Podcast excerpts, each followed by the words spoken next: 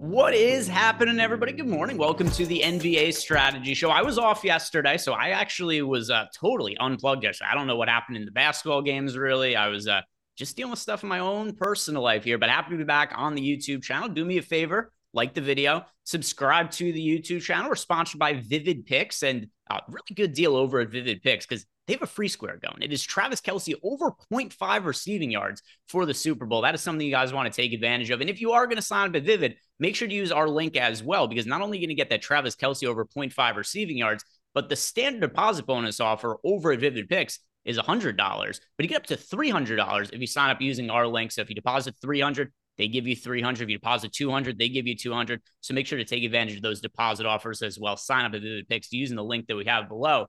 Josh, what's happening? How, how did last night's slate go? I'm I totally have no clue what happened in the games. I was basically like spot on break even. Um, I didn't have nearly as much Luka as I would have needed. He played 42 minutes, which were six more than the uh, than I was expecting. I would have preferred him to not play those minutes, but uh, it was sort of like a totally normal day for me yesterday. I don't have anything else to add other than picked up the dub on Prize Picks. So if you're not watching that, you must not like money. Bang bang. So uh, yeah, hmm. Josh's Prize Picks videos, which you guys can catch over on the Odd Shopper channel. You can also uh, check out Josh on Twitter at Josh Engleman, where he's been tweeting out his Prize Picks videos as well as picks. So go check out the Prize Pick stuff from Josh if you guys are yeah. able to play over there.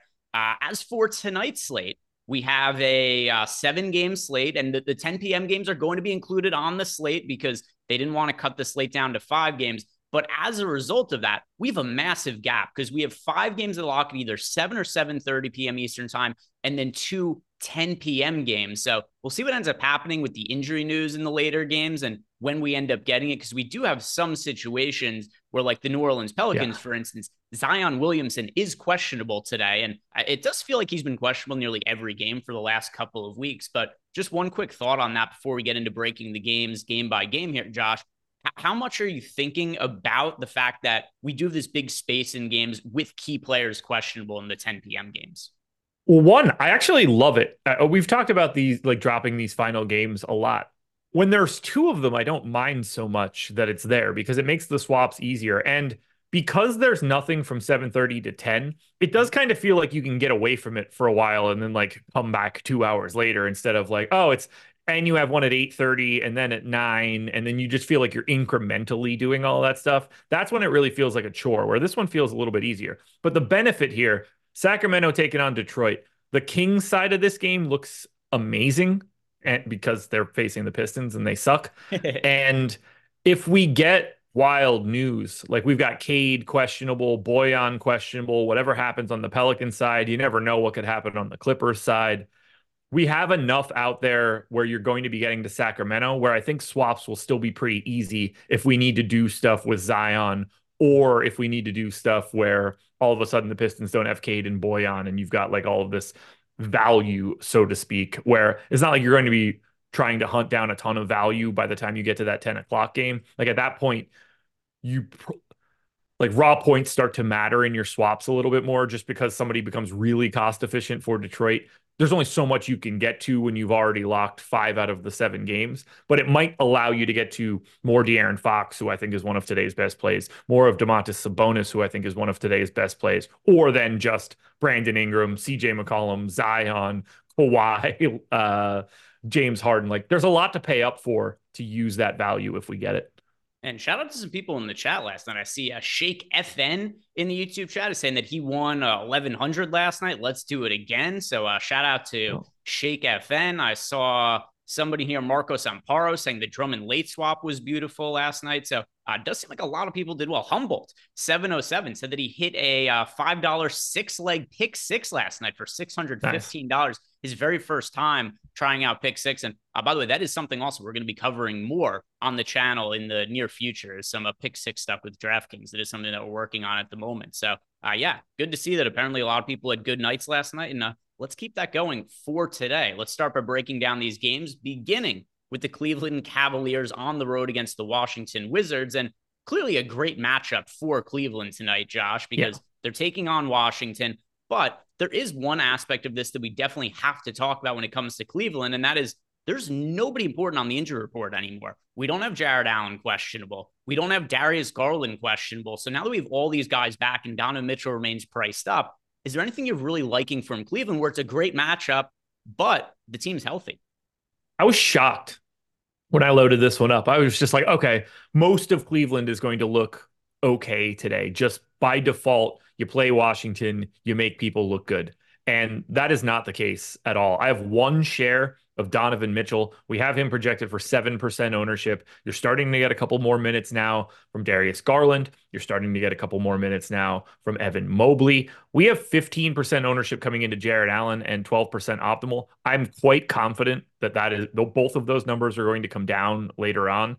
Um, while Jarrett Allen has been fantastic over the past 30 days, 1.34 fantasy points per minute, I don't think that's a new standard for him. I think we see that come back down to his normal range as he starts playing more minutes alongside Evan Mobley. and They get sort of back to normal, especially with Garland there too. So if you're projecting Jarrett, uh, Jarrett Allen as like the 1.2 fantasy point per minute guy that he normally is, then he's just relatively normal Jarrett Allen at a slightly increased price tag. I find Cleveland you you wouldn't expect it. I find Cleveland basically impossible to get to outside of Donovan Mitchell. The problem with this team is it's think about the way we find value in DFS. This is the inverse of that, right? We've got players coming back from injury. Donovan Mitchell's pretty much as expensive as you're ever going to see him. Same deal with yeah. Jarrett Allen, about as expensive as you're ever going to see him. And Evan Mobley is going to cut into the production of Jarrett Allen. Darius Garland is going to cut into the production of Donovan Mitchell. And then on top of that, neither Evan Mobley nor Darius Garland are playing full minutes themselves. So that's going to cap what their upside is because I don't know what you're expecting for minutes for them, Josh, but I'm thinking something like in the 28 minutes, somewhere around there. I went 28 to Garland, 28 to Evan Mobley. Cool. Yeah. So being that's what I expected, it, it, it just makes it makes the team pretty unappealing. Now it's the Washington Wizards. There's certainly upside there, but there's other spots that I do prefer to target. So anything else you want to talk yeah. about as far as Cleveland goes? No, not really. Like they don't have anybody on the injury report, so I don't think that we're going to like create anything here. I just think that these guys are still a little bit inflated from having those two dudes out for so long and we're going to hit this little stretch where as long as everybody is in, we're probably not going to get much of Cleveland for like the next week or two. So let's talk about the other side of the game. The Washington Wizards, who are going to be taking on a healthier version of the Cleveland Cavaliers. As far as the Wizards injury report goes, we do have Marvin Bagley out, but uh, he's the only guy who's been part. Actually, it's crazy that Marvin Bagley's actually kind of been an important part of the rotation since they traded for him, but they don't have big men on the team. So, as far as the Washington Wizards go, is there anything standing out to you, and maybe in the front court with Bagley being out?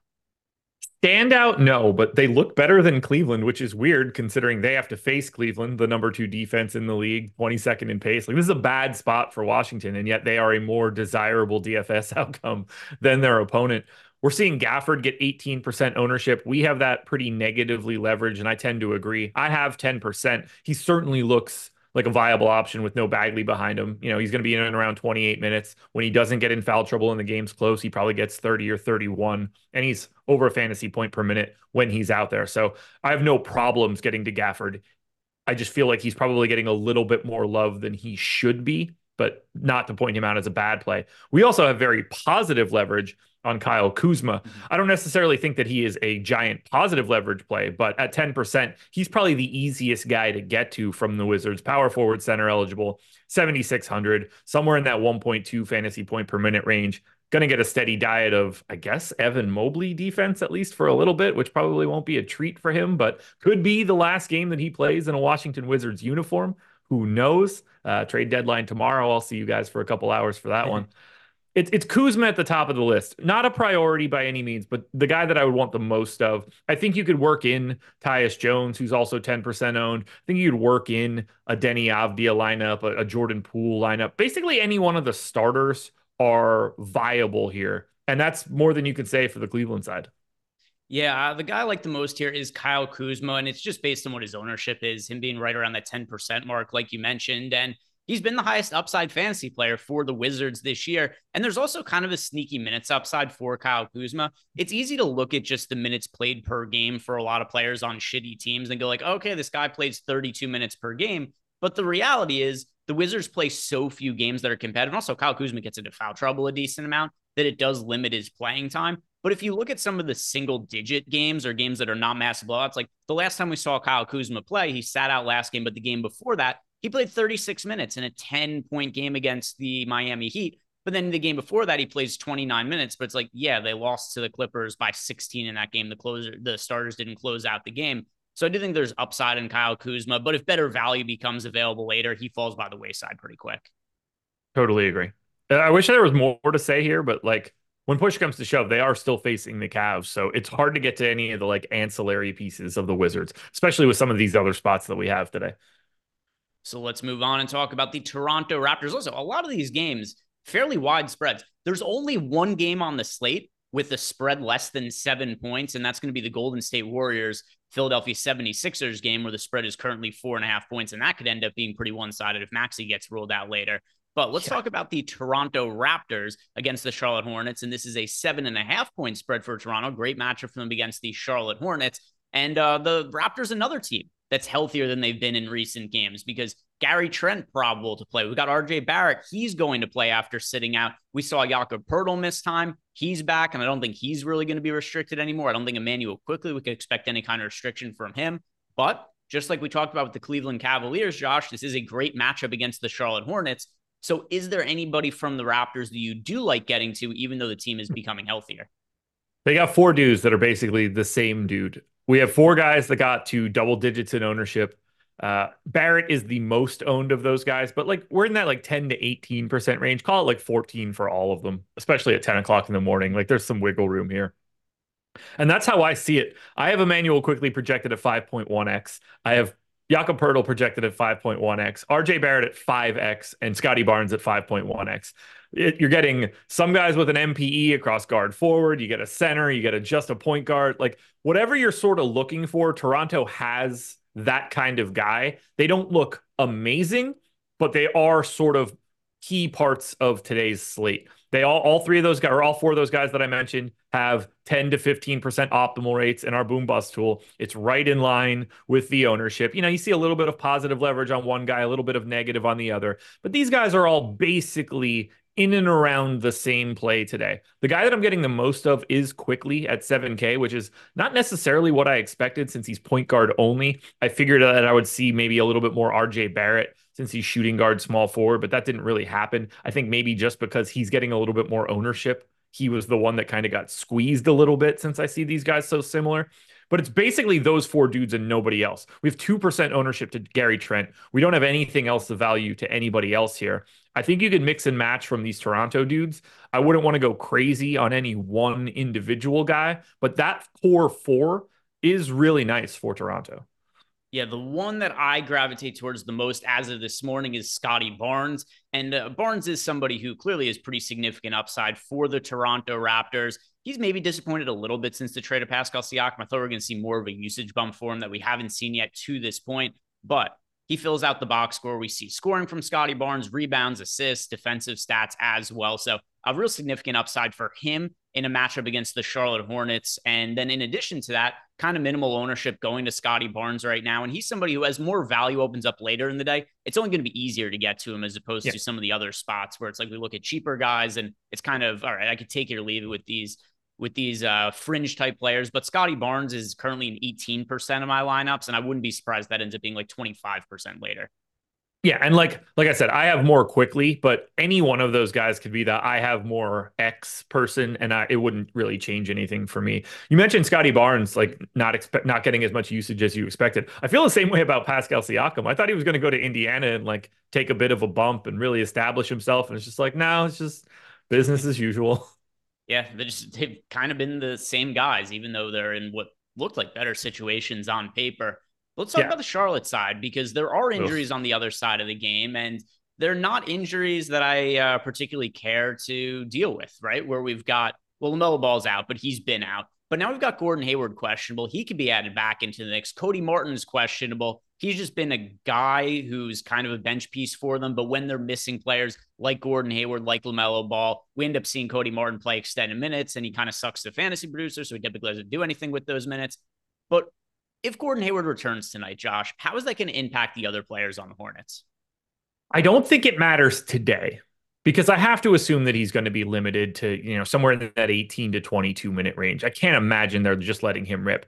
I also don't think he plays at all. Uh, normally, when you see somebody come back after this long, you kind of get a day or two, like maybe one game of a Q tag where it doesn't, it isn't him, and then you know we see him the next time. Also, he is highly likely to not be a Hornet tomorrow if they're like trying to move people around, get him to a, a contender or something like that. So it's possible we just go out there and we see him be healthy and that's the extent of it. At which point, I think the impact ends up happening to like, you know, Leaky Black's minutes, Bryce McGowens' minutes. Uh, insert like if it's a JT Thor day, it's not anymore. If it's a Nate Mensah day, it's not anymore. I still like getting to some of these other pieces. I, I like Cody Martin quite a bit at 4,800 point guard, shooting guard if he plays and he starts. Those two things are both very up in the air at this point. I think Miles Bridges continues to look good based on the amount of minutes that he's able to play. And in this one, this should be as competitive of a matchup as Charlotte can really get to at this point. You know, six and a half point dogs is like a good night for them. I have 28% of Bridges right now at 9% ownership. He's power forward center. He's playing like 38 minutes a night. I'm also getting to an overwhelming amount of Nick Richards. Now, he's 28% owned, 22% optimal. Something is just fitting in perfectly because is he a little underpriced at 5500 for being like a 0.95 fantasy point per minute guy? Yeah, maybe. It's a couple hundred bucks. Something is just making him fit so far today across the board. Because when you look at him, he looks really good on a point per minute basis, but you don't look at this slate like, oh, this is a quarter of your lineup's Nick Richards day. So I, I, think that we might see that come down a little bit just from other value opening up throughout the day. But he does seem to be the very clear standout piece from the Hornets. And I am getting a lot of him. Do I want 60% mm-hmm. of Nick Richards tonight? It doesn't feel like that kind of day in any way, but I mean, if he's going to be like 5.8x his salary right now, he is going to be a priority for everybody. And yeah, same. I mean, in, in my initial run of lineups, I get Nick Richardson more than half of them for myself as well. And this is another guy who, kind of in the same way I talked about Kyle Kuzma before, where it's if you look at some of the competitive games the Hornets play in, if Nick Richards stays out of foul trouble, he plays absurd amounts of minutes. We yeah. saw games a couple weeks ago against the Knicks. He played 37 and a half minutes. Against the Jazz, he played 36 and a half minutes. Then you get these other games where it's like, hey, look, the Charlotte Hornets lost by 30 points. They lost by 25. And in those games, yeah, you get lesser minutes out of Nick Richards, but it's still not nothing. In the games where they get no. blown out, he's typically playing like 30 to 32 minutes as long as he doesn't get into foul trouble. So there's a, a pretty sneaky ceiling for minutes here with Nick Richards as well. Yeah. And considering the spread being what it is, that's how I view it as well, Josh. As of right now, he's one of the players I get the most exposure to, but not that I expect that to consider later. I would ki- expect that to continue later on the day. Yeah, like he's he's certainly going to be a guy you're definitely getting today. No matter what else pops up, he's going to look like a really good value play. But he might come down to being like a 20% owned guy that you get 30% of instead of 60 to 30 like it like you and I are kind of seeing right now. Also, I have no problem getting to a $5700 PJ Washington who could very easily play his way north of 30 minutes if things break right. And let's, uh, I want to quickly answer a question from Einsteinium. Einsteinium, who's uh, always active in our Discord channel. If you guys want access to our Discord, sign up for any of the packages we have at Stokastic. You use the links that we have below. We've got the lineup generator package, which is less than $15. It's going to build lineups for you. It's also got our player projections in there. It's got our ownership projections. So if you see a lineup, it's like, hey, you like most of the piece that shows up in the lineup generator, but maybe you want to swap out one player. No problem. You do that really easy and you get the list of all the players as well as what our projections and ownership are. And that also gets you access to our Discord channel, which is uh, something that we see from like a guy like Einstein. He asks a lot of questions in the Discord channel. And I like this question that he threw in the YouTube chat, which is he had asked us if we're considering that players' minutes could be limited as the trade deadline approaches. And my answer to this is yes, there are certain players who could have their minutes limited, but it's very hard to prepare for because we're probably not going to know until after the game ends. So before yeah. Josh had brought up somebody like Gordon Hayward. It's a different situation for Hayward anyway, because he's dealing with an injury, potentially coming back from that. So we expect his minutes to be limited anyway. But for some of these guys that we expect to be traded, the problem is that the narrative always gets written after the fact, right? Where we see yeah. all the time on Twitter, people will say, Oh my God, this guy played less minutes because he's about to get traded. But then you see the other side too, where people go, Oh, this guy played more minutes because they wanted to uh, you know, showcase him for a trade. Yeah. So it's I, I, don't really pay much mind to it. Not saying that there isn't some truth to what you're saying Einsteinium that it could impact how teams give guys minutes. The problem is they don't tell us in advance, so it's hard for us to speculate. Yeah, and the other piece there is you're rarely going to limit someone's minutes once they start playing. Like if they have, if if somebody's having active conversations, that guy might just not play today. Mm-hmm. I don't expect to see a guy that you expect to see play 32 minutes play 28 because he's going to get traded. Like it's it's either going to it's generally going to be all or nothing. And it could also be overstated as well, where yeah. people say like, "Oh, the Lakers are playing D'Angelo Russell bigger minutes now because they're trying to up his trade value." Mm-hmm. I mean, D'Angelo Russell's been in the league for what 10 years now. There's no team yeah. who's like, oh, we didn't know what D'Angelo Russell was, but now that he played 36 minutes instead of 33 minutes on Wednesday, we have to trade for him. So it yeah. definitely does get a little bit overstated. I, I would, unless we see a team just definitively say X player is going to play 28 minutes instead of his normal 36 you're trying to preserve him for a potential trade. Sure, act on that. Other than that, a lot of it isn't really all that actionable. Uh, but anything else to add from the Charlotte Hornets, Josh? I mean, Sean V's uh, uh, touting Brandon Miller in chat like his price isn't going up. Um, his price going up is what's making him be unowned and mostly unrosterable. I have 4%. It's hard to get any sort of ton of him at small forward only in 7,200. If he were still 5,800 like he was two weeks ago, he would look a lot better. But as that price continues to rise, as Gordon Hayward makes his way back to the Charlotte Hornets, uh, he's pricing himself out of feeling comfortable about getting to him. And this is where Gordon Hayward also is a little bit of an impact because Gordon yeah. Hayward playing some extra minutes, it's it's not going to kill Brandon Miller's fantasy output, but does lower it a little bit. Gordon yeah. Hayward playing instead of Leaky Black, like yeah. Leaky Black, who, I, like I said the other day, I'm uncomfortable saying that on YouTube. If somebody takes that out of context, I, am going to get canceled in somewhere. People are like, look at what Greg is saying on YouTube. But he's also a guy who we're not expecting to really do anything when he's on the court other than some cardio running back and forth.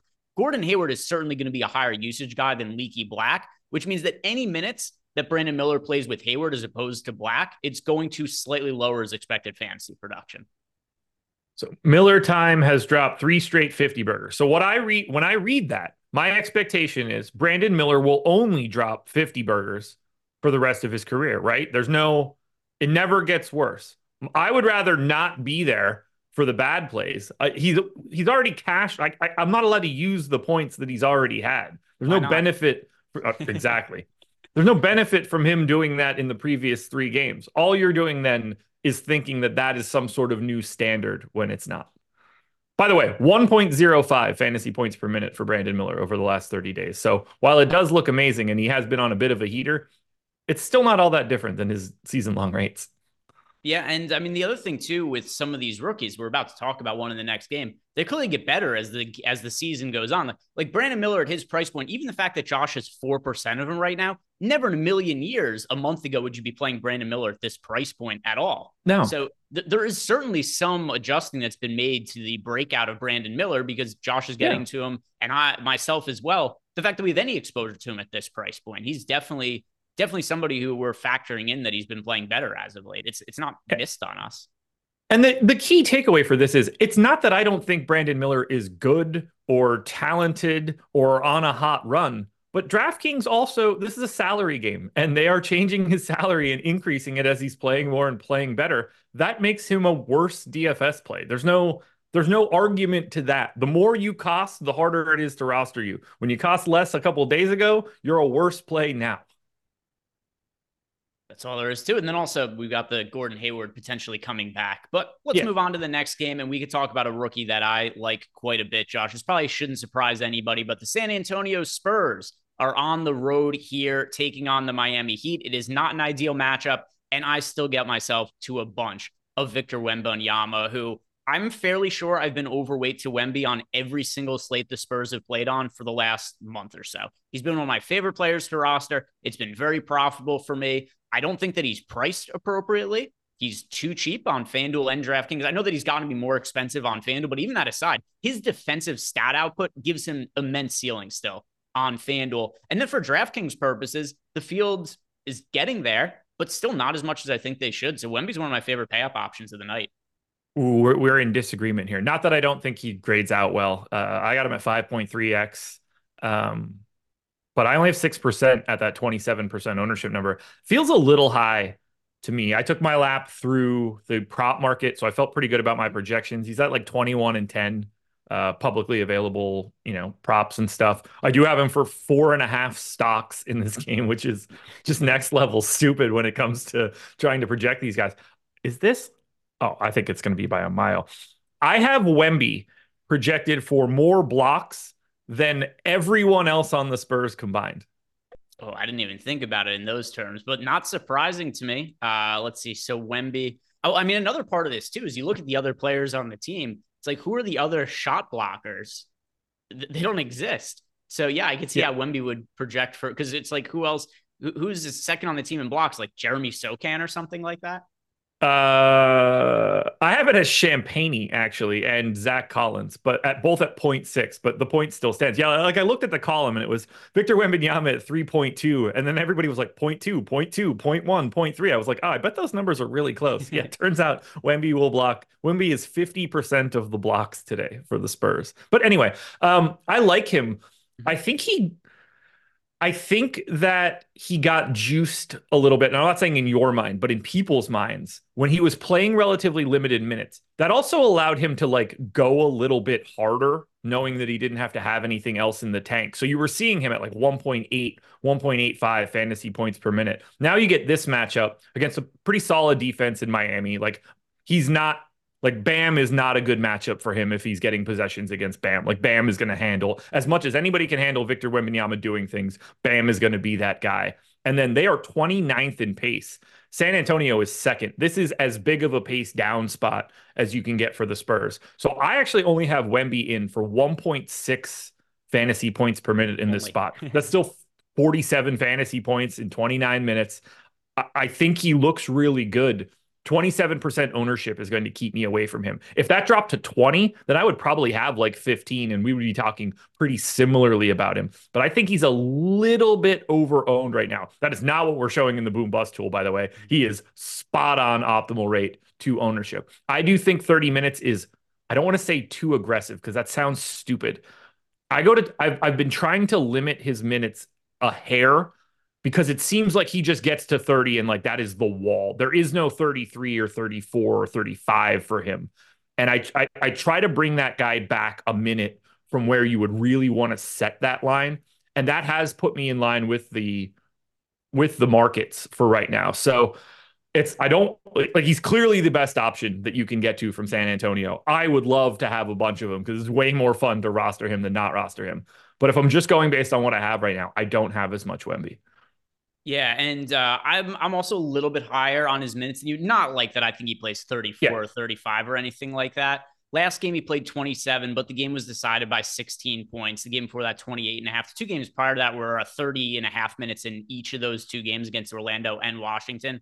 So I don't I don't have an issue putting that 31 minutes or 30 and a half. And just because he's such a good points per minute fantasy producer, I suspect that if you were to give him those extra two minutes or minute and a half, Josh, it probably would get him to a, a good amount more exposure in your lineups. Oh, if I get if I went from 29 to 30, I wouldn't be surprised if I just immediately matched the field. Like people think that was pro- is probably crazy. The impact of a one and a half fantasy points to someone could be the difference between getting him in 20% of your lineups and not getting them at all.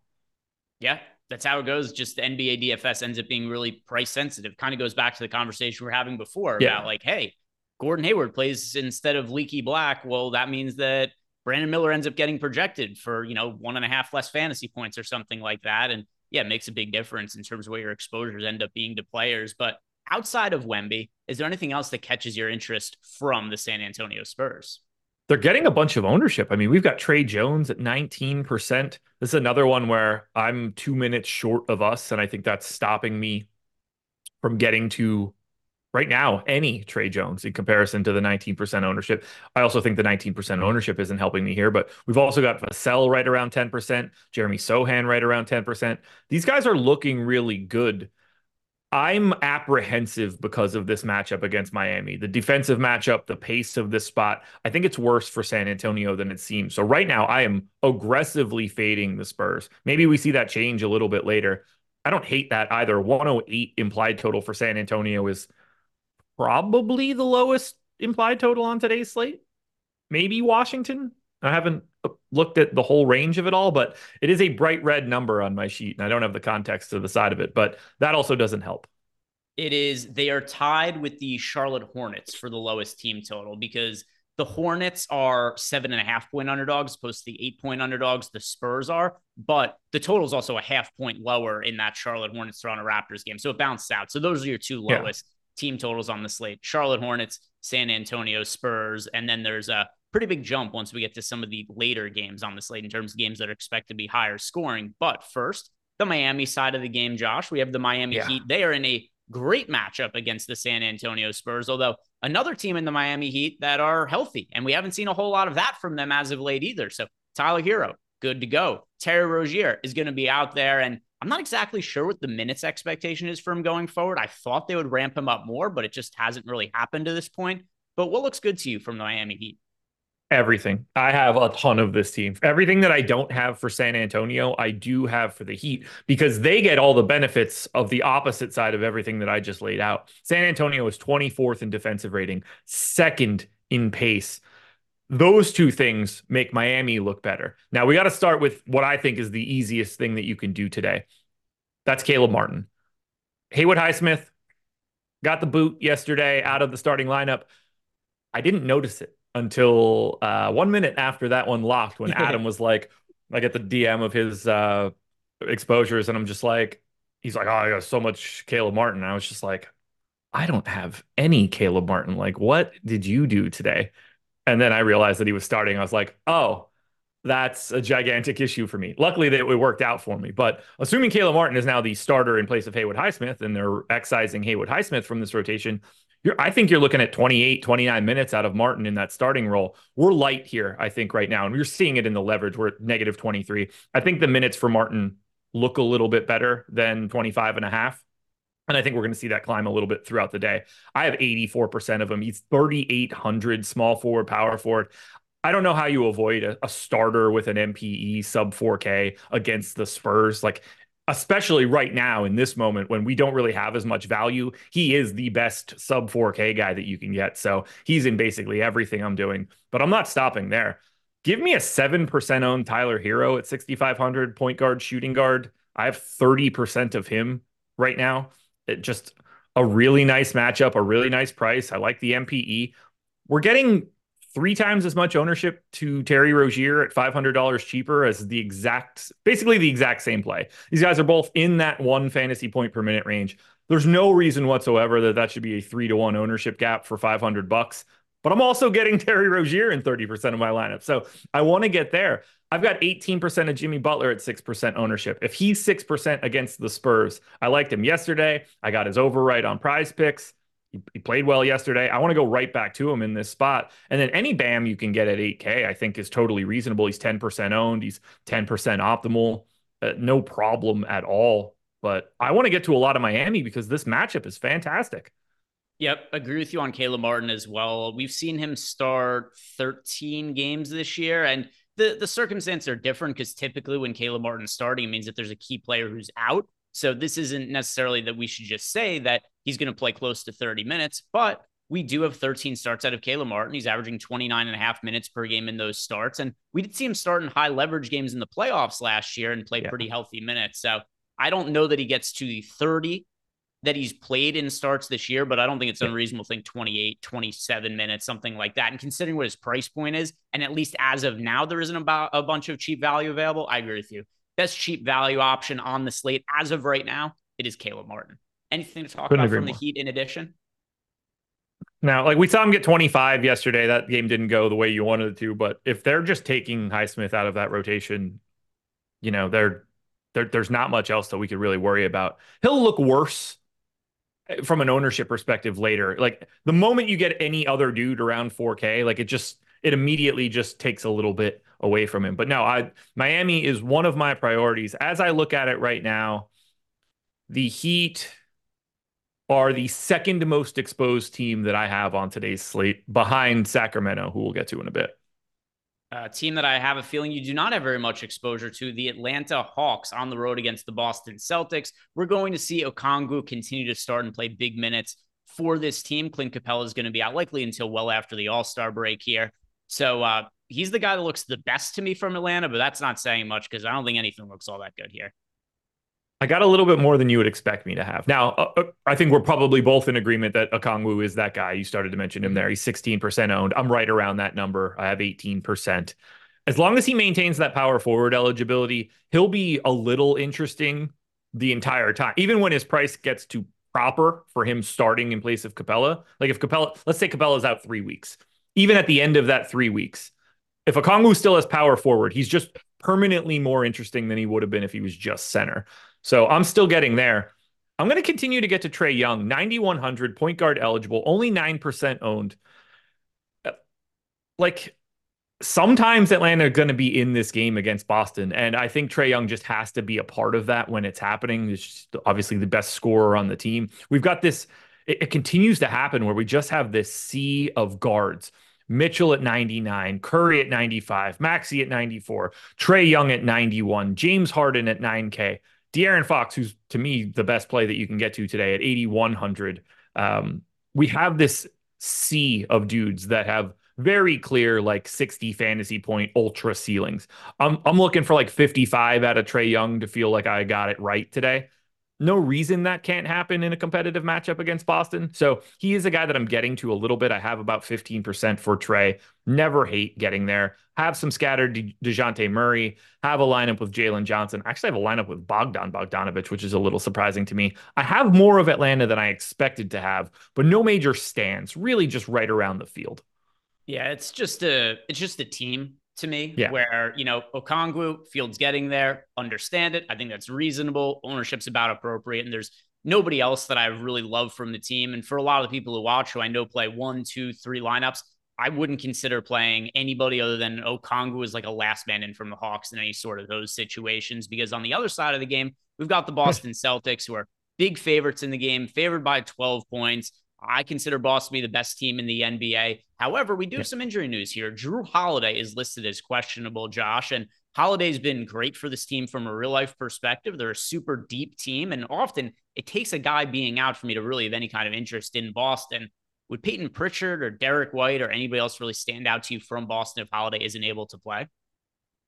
Pritchard will, will certainly look a little bit better just because he's 3,500. Like you can feel more confident about him getting to, I don't know, 20, 21 minutes. Uh, they can kind of spread it out however they want at that point. They're just, they're so loaded. Uh, this team is exceptional. They're all basically like the, the main five starters are all basically 10% owned. They're all basically 10% optimal. They feel a lot like the four main dudes for Toronto, but they also just feel like they always do. When they're fully healthy, you're totally cool getting any one of those starters and it's really difficult to figure out which one you like the most. I think Tatum is the best option you can get to at 9600. He's the best per minute dude. He's going to play the most minutes. He's small forward, power forward eligible. If you want to pay up for Jayson Tatum against a really crappy Hawks defense and a really nice pace, Tatum is the the priority, but if you don't have that kind of salary, like you could take that step back and go to the Jaylen Brown, Kristaps Porzingis tier, or you could take that step back again and go to the Derrick White, Jrue Holiday tier. It all works for me. I don't know how you prioritize anybody. I got about ten percent of all of them. Yeah, that's where I'm at. Like five to ten percent of all the key guys from Boston, and yeah, that's it. It's just the guys like, hey, cool. If you're building a lineup and you have the uh, adequate amount of salary left and like you need a guard spot available, like cool, it'll be Jrue Holiday or Derrick White you plug in at the forward spot. It could be Tatum or Jaylen Brown, but it's nobody who it's like 30% owned or anybody I'm really prioritizing. So if Jrue Holiday is out, yeah, Payton Pritchard becomes a serviceable value option. He wouldn't be better than say like a Caleb Martin, but he would no. get into play. But I don't really have anything else to say about Boston, do you? I really, really don't. So let's move on to the last oh. game from the early locking games on the slate. That is the Golden State Warriors on the road against the Philadelphia 76ers. For the Warriors, Chris Paul and Gary Payton remain out. And we've got Draymond Green listed as questionable for tonight. So, uh, same sort of deal when I asked you about Jrue Holiday. But if Draymond Green isn't able to play for the Warriors, Josh, anybody that would really stand out to you from Golden State? Yeah, that would probably open up like I, I, mean, we probably have to get to Kevon Looney at that point, right? 3,500 center only. You know, even if you only think he plays 20 to 22 minutes, we're talking about a 0.95 fantasy point per minute, dude. At that point, let's just say that. Let's say he plays 20 minutes, 0.95. That's 19 fantasy points at three point. Yeah, you'd be like a 5.4 extra salary guy. Uh, that's going to be really good. Um, and any minute above that is going to look even better. So I think Looney would be the first guy you look at. Probably Dario Saric at least a little bit at 4,200 power forward center. Maybe Trayce Jackson Davis, depending on how you're feeling there. Um, as of right now, Klay Thompson is 24% owned, a little bit of negative leverage. I have 24% of him on the dot. I only went 31 minutes. That's exactly where we're at. And he lost his MPE. He's only shooting yeah. guard now, which is a little ugly and like rostering him feels ugly. I posted some uh the Darko projection system screenshots of Klay in Discord a couple days ago. He has basically given up getting to the rim. And when I say given up, I mean because he can't do it. I think he'd prefer to do it, but can't. He just doesn't do it. Like it's, you know, a, an attempt at best at the rim and the three-point attempts skyrocketing. So he's become whatever you thought Klay was before as a three-point shooter, he is now just a one-dimensional version of that. And yet, for 5,500, if those threes are falling here against Philadelphia, uh, he starts to look pretty interesting. Draymond is the other guy that is getting love if he is in 16% owned. For some reason, I never get him. And like, I don't have him projected any different than we do. We have 32.2. I have 31.4, less than a fantasy point difference between the two. But like, I just, I never end up with Draymond any longer. And I don't really know why. And he's always projected for like eight, seven, and seven with a steal and a block. It's always like a really weird stat line. I'd be happy to get to Draymond. The one guy that I'm not getting that I wouldn't mind getting is Steph. Mm-hmm. But I basically just turned Steph into Trae if you want to if you're not a Trae guy and you're a Steph guy today, I totally get it. It's they're the same thing. It's the same sort of you're look you're looking for the exact same thing out of that play. And uh, by the way, another one one thing to add about Klay Thompson is not only is he kind of been relegated to just strictly a three point shooter, he's shooting 37.1% from three, which isn't terrible, but it's the lowest mark of his career. We've actually only seen him shoot below 40% one other time for his entire career. And that was back in 21, uh, 2021, 2022, where he shot 38.5% from three. And that was he was working his way back from injury, only played 32 games. So, for all intents and purposes, we have never seen Klay Thompson shoot under 40% from three in a season he was no. healthy. And now he's down to 37.1%, which I also think speaks to the dip in his athleticism. And then if he's not able to get to the basket, well, then people could play up on him more and they don't have to worry about him going around them. So they can kind of cheat on him and make sure that they're really defending the three against him. So uh, definitely feels like this is starting to be a pretty big decline for Klay Thompson. He was already declining before. That'll happen when you yeah. tear your ACL and your Achilles in back to back years. But now it's really starting to look ugly for him on the court, whereas the advanced metrics indicate that he's no longer a positive player. Uh, anything else you want to add for Golden State? On a DFS side, no. I'm going to ask you this question. Mm-hmm. Where is Klay Thompson playing basketball next year? What does his next contract look like? Who signs him? What like? Because I was saying like I I can't see a situation where he gets anything more than the the mid level for any sort of stretch because I, I just don't know how you pay for what this is now. I don't know where he goes or who wants him or where he ends up or what. Like the Lakers are the is what everybody always thinks, but I don't like. I don't know. Is, is he better than Max Christie? I mean, my expectation too. Is that he just for the purpose of he has a connection to Golden State and to the community. And I don't really know what Golden State does going forward either. I think that we probably see him sign like a one year deal with Golden State where he tries to potentially recoup some of his market value. Because I, I agree with you. I don't think there's going to be any team, unless there is a team out there that's desperate and just throws a lot of money at him because at him because they can and they don't have other options. It's a very weak free agent class. So maybe yeah. there's one of these teams with cap space, like the Orlando Magic just says, like, hey, here, play, take a two-year, $35 million deal because we don't have anything else to spend our cap space on. Short of that, I kind of think he just signs a one-year deal with the Warriors. Yeah, like the, the way that he gets a bag is to go to a place that like he doesn't want to go. Yeah. Like if, if the Pistons or the Hornets or something want to throw like crazy money at him, that's how he gets real money. To go to a real team, I don't see I don't think any real team is like we're a Klay Thompson away. No, well, nobody's a Klay Thompson away because he is now a very ne- negative defender, right? He's not good on the defense end of the court because he doesn't have the same uh, mobility that he used to. That's due to his age and the injuries that he's had. And then in addition to that, if his three point shooting doesn't turn around this year, you're getting a league average three point shooter who's a below average defender and doesn't add anything else.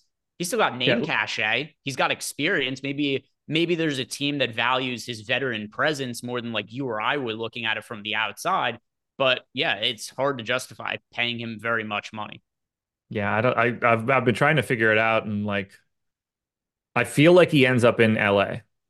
on the Lakers, but at a contract number that he's not going to be happy about. Very possible. Very possible. Let's talk about the West Coast games. Two left. Although first, Ooh, we are not done here. Oh, oh, oh, right. The uh, the Philadelphia side of the game. Almost skip past yeah. that. Anything to add about the uh, Warriors? Uh, it would have been a big nah. fuck up by me if I didn't talk about the Philadelphia 76ers and Tyrese Maxey being questionable to play. He was downgraded this morning because of an illness a little bit before the show started. And uh, obviously, Joel Embiid is out. Nick Batum is out. Robert Covington is out. De'Anthony Melton is out. Uh, and let, us talk about a couple things with Tyrese Maxey. First, what does the usage look like here if he doesn't play? Like we know Tobias Harris is going to do a lot, but who else would have to pick oh. up the slack? Oh, Kelly Oubre is like certainly the first dude you have to mention. Let me just go ahead and take. I'm going to take Joel Embiid off, and I'm going to take Tyrese Maxey off, and just figure out who has been that person there's not another creator on this team. Like they're all they none of them exist. Yeah, Tobias Harris is going to get a steady diet of Jonathan Kuminga defense and as many shots as he wants. Patrick Beverley has played the most minutes of anybody on Philadelphia um, with Joel Embiid and Tyrese Maxey off the floor. He has a 22% usage rate. So at the very least, I think we're expecting Patrick Beverley to look for his own shot a little bit more. Uh, just for reference sake, he's also at 63% true shooting in that time. Uh, do not expect that kind of if Tyrese or if uh, Patrick Beverley could be a 22% usage, 60% true shooting guy, he'd be an all NBA guy. So that's not going to continue. The problem with a lot of this data too is the players who have played minutes with these guys off the court. It's it's bench guys, right? We're like we're looking yeah. at like Mo Bamba has played 153 minutes with yeah. Joel Embiid and Tyrese Maxey off the court. All right, that doesn't do us a whole lot of good for tonight's slate, though, because then you're looking at the other guys. It's like, all right, well, then it's Jaden Springer's played 159 minutes, Marcus Morris has played 157. And a lot of these guys, I think, are pretty interchangeable as guys are going to like 0.9 fantasy point per minute yeah. type of guys. So if, if we see Tyrese Maxey and Joel Embiid out, one guy that would be potentially interesting to me, Jaden Springer because yep. he's somebody who is not a terrible fantasy producer. He's very cheap on a slate that doesn't have all that much value. And even if this game turns into a blowout, which is very live to happen if Tyrese Maxey sits, because where's the offense coming to from Philly? Springer's somebody who'd be in the rotation normally, but would also potentially play in garbage time. So that's somebody who I have my eye on as a punt play if Maxey's out. 22.5% usage rate for Springer in that time in the 150 whatever minutes that he's been off. So a guy that is going to get a little bit more usage or at least have be one of the guys that are above average in usage for this game. Marcus Morris tends to take more shots in these situations. I think you would see his usage rate jump up a little bit. But in terms of creation, they are in deep shit if Maxey's not around. And then one other thing I want to touch on with Tyrese Maxey before we move on from the uh, West Coast games, which I accidentally tried to do a second ago, is that if Maxey plays, there's this narrative that goes around for some reason that Maxey is somehow not good at basketball without Joel Embiid, which is just so far from the truth. I understand yeah. he's had some individual bad games that Joel Embiid has been out, but his efficiency this year, it's not all that much different. It's he has a 58% true shooting percentage when playing with Joel Embiid, and it's 56% without Joel Embiid.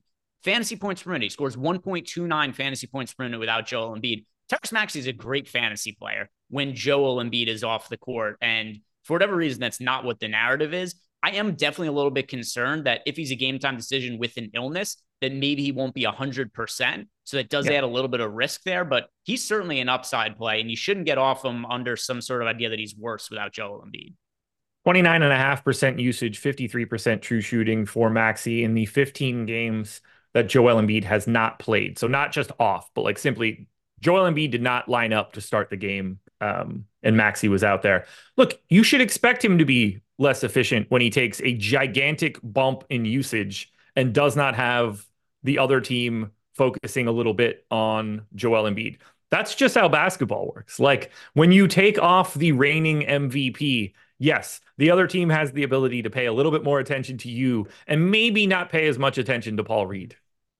And the other part of this too is that's just kind of naturally what happens. Anybody who sees an increase in volume shooting, there's typically going to be a little bit of a decrease in efficiency. Maxey's great. Uh, the yeah. one thing we really have to be concerned about, though, is just the illness. How healthy is he going to be? Is he going to play tonight? Anything else to add from the 76ers, Josh? I think Tobias Harris looks good no matter what. Even if Maxey's in, we have him at 14% ownership. I think that's like the proper rate. We have his optimal rate right around there uh, at the very least, you're projecting him for more usage if Maxey's not around. He he can only look better than he does right now. So let's talk about the West Coast games. But first, if you guys are looking to play the PGA tournament this weekend, the Waste Management Open, this is the first real big marquee PGA DFS event, and actually the first real PGA big event of the entire year. we've got a promo going on for it because when you sign up using the promo code Birdie, B I R D I E, all capital letters. You get 25% off any PGA product that we have that you guys want to sign up for. So if you want the lineup generator, promo code Birdie, 25% off. If you want our Sims tool, promo code Birdie, you get it for 25% off. Just sign up using the link below because we've already got that promo code loaded into those links. So if you're looking to play PGA DFS this weekend, I- have gotten more into PGA, Josh, just because of our Sims tool. I tried to dabble in a little bit in the past, but I didn't know what the hell I was doing, and I would just get my ass kicked. Uh, like a couple weeks ago, though, I came in third and I came in seventh in the $5. Made myself a good amount of money on that slate. Didn't know shit about golf. I was rooting for the wrong thing the entire weekend. I was rooting for the wrong golfers. Didn't matter because my rooting interests apparently have no impact on the final standings. But it really was all because of the Sims tool we have here. So if you guys are looking to play PGA DFS or if you're just looking to play another DFS sport post NFL season, I highly recommend you sign up for our PGA tools and use that promo code Birdie to get yourself 25% off. New Orleans Golf Pelicans. is my golf is my right. worst ROI DFS sport that exists. It is a highly, highly negative. It was uh, it was for me until until recently. Now that I've had a couple uh, a couple of ones where I won a GPP not all that long ago for PGA, and then I had the other week where I came in second and seventh. So now I'm in the green for PGA, but that certainly never would have happened in the past because I don't know anything about it. But I am going to be putting out some PGA content, just highlighting our tools and how I use them this week. So uh, if you guys want to be on the lookout for that, I'll be posting it to Twitter later. New Orleans Pelicans on the road against the Los Angeles Clippers. Clippers a juggernaut now, arguably the best team in the Western Conference, and the Pelicans are seven point underdogs. They've got Zion Williamson questionable. They've got Naji Marshall questionable. If Zion is out, are we going to be looking to get to guys like CJ McCollum and Brandon Ingram? Ingram just came off a game where he made like seven threes in a row and scored a billion points in limited minutes. Yeah, if there's no Zion, you're boosting Ingram usage and assist rate. You're boosting McCollum. Uh, usage and assist rate. You're boosting minutes for Trey Murphy.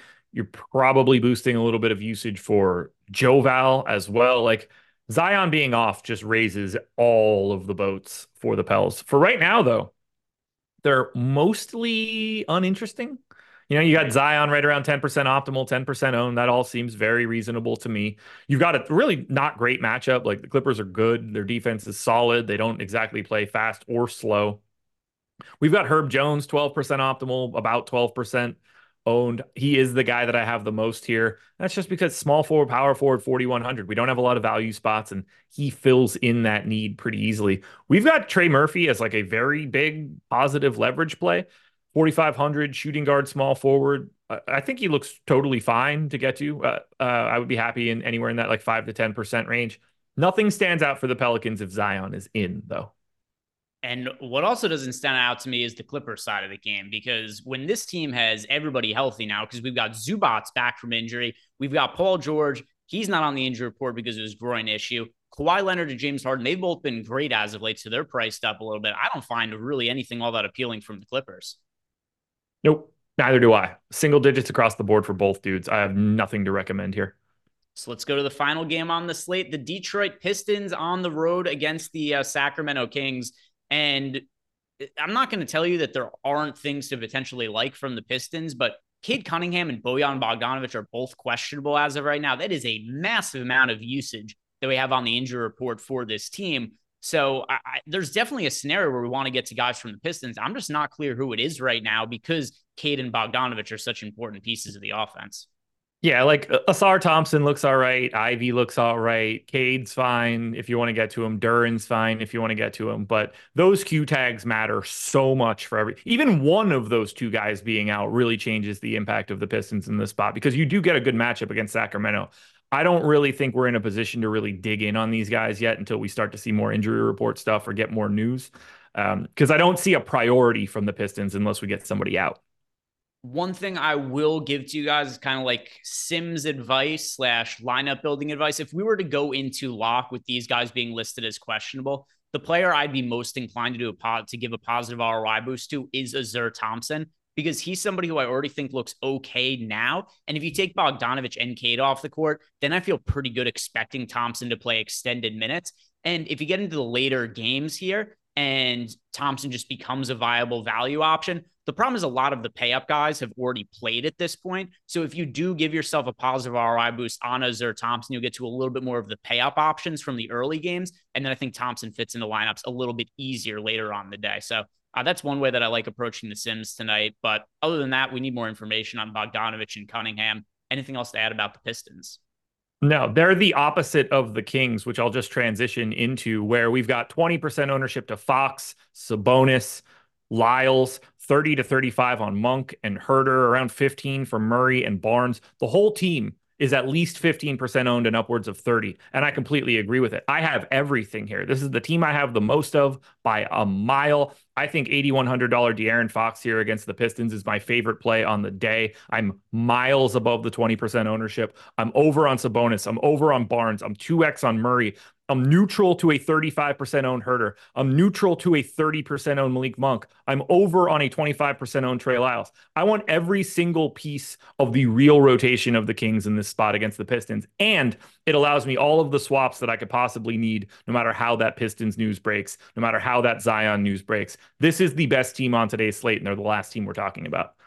Totally agree. Lots of players to get exposure to here. Malik Monk, Keegan Murray, Kevin Huerter, De'Aaron Fox, Domantas Sabonis good team to be getting to for sure. And uh, also, before we close out here, we just got some news that came in, Josh. Tyrese Maxey was not present at shoot around today, considering he's dealing with an illness. Pretty good indication he's not going to play. If you were to ask me odds right now, I'd say like 75% Tyrese Maxey sits because uh, I, I, don't, the fact that he's not available at shoot around today, I don't think he's going to be playing. 60 40 for me. Uh, when it's illness, I always just assume that guy's not going to go to shoot around because you just don't take sick people to be around more people. You just get fluids, get better, be ready for the game. But uh, it's not helpful when he's not there. It's, it doesn't. It's certainly not a good sign. All right, guys, that is going to do it for us today. If you've not done yet, like the video, subscribe to the YouTube channel right after this. Laffy and Ben Rosigan are doing a Super Bowl preview show. So go check those guys out because I'm, I'm, sure you guys are dying to hear some Super Bowl talk. So thank you guys very much for watching. Check out the deep dive and live before lock later on the day because there's certainly going to be some injury updates. So yeah. see you guys then. Peace out.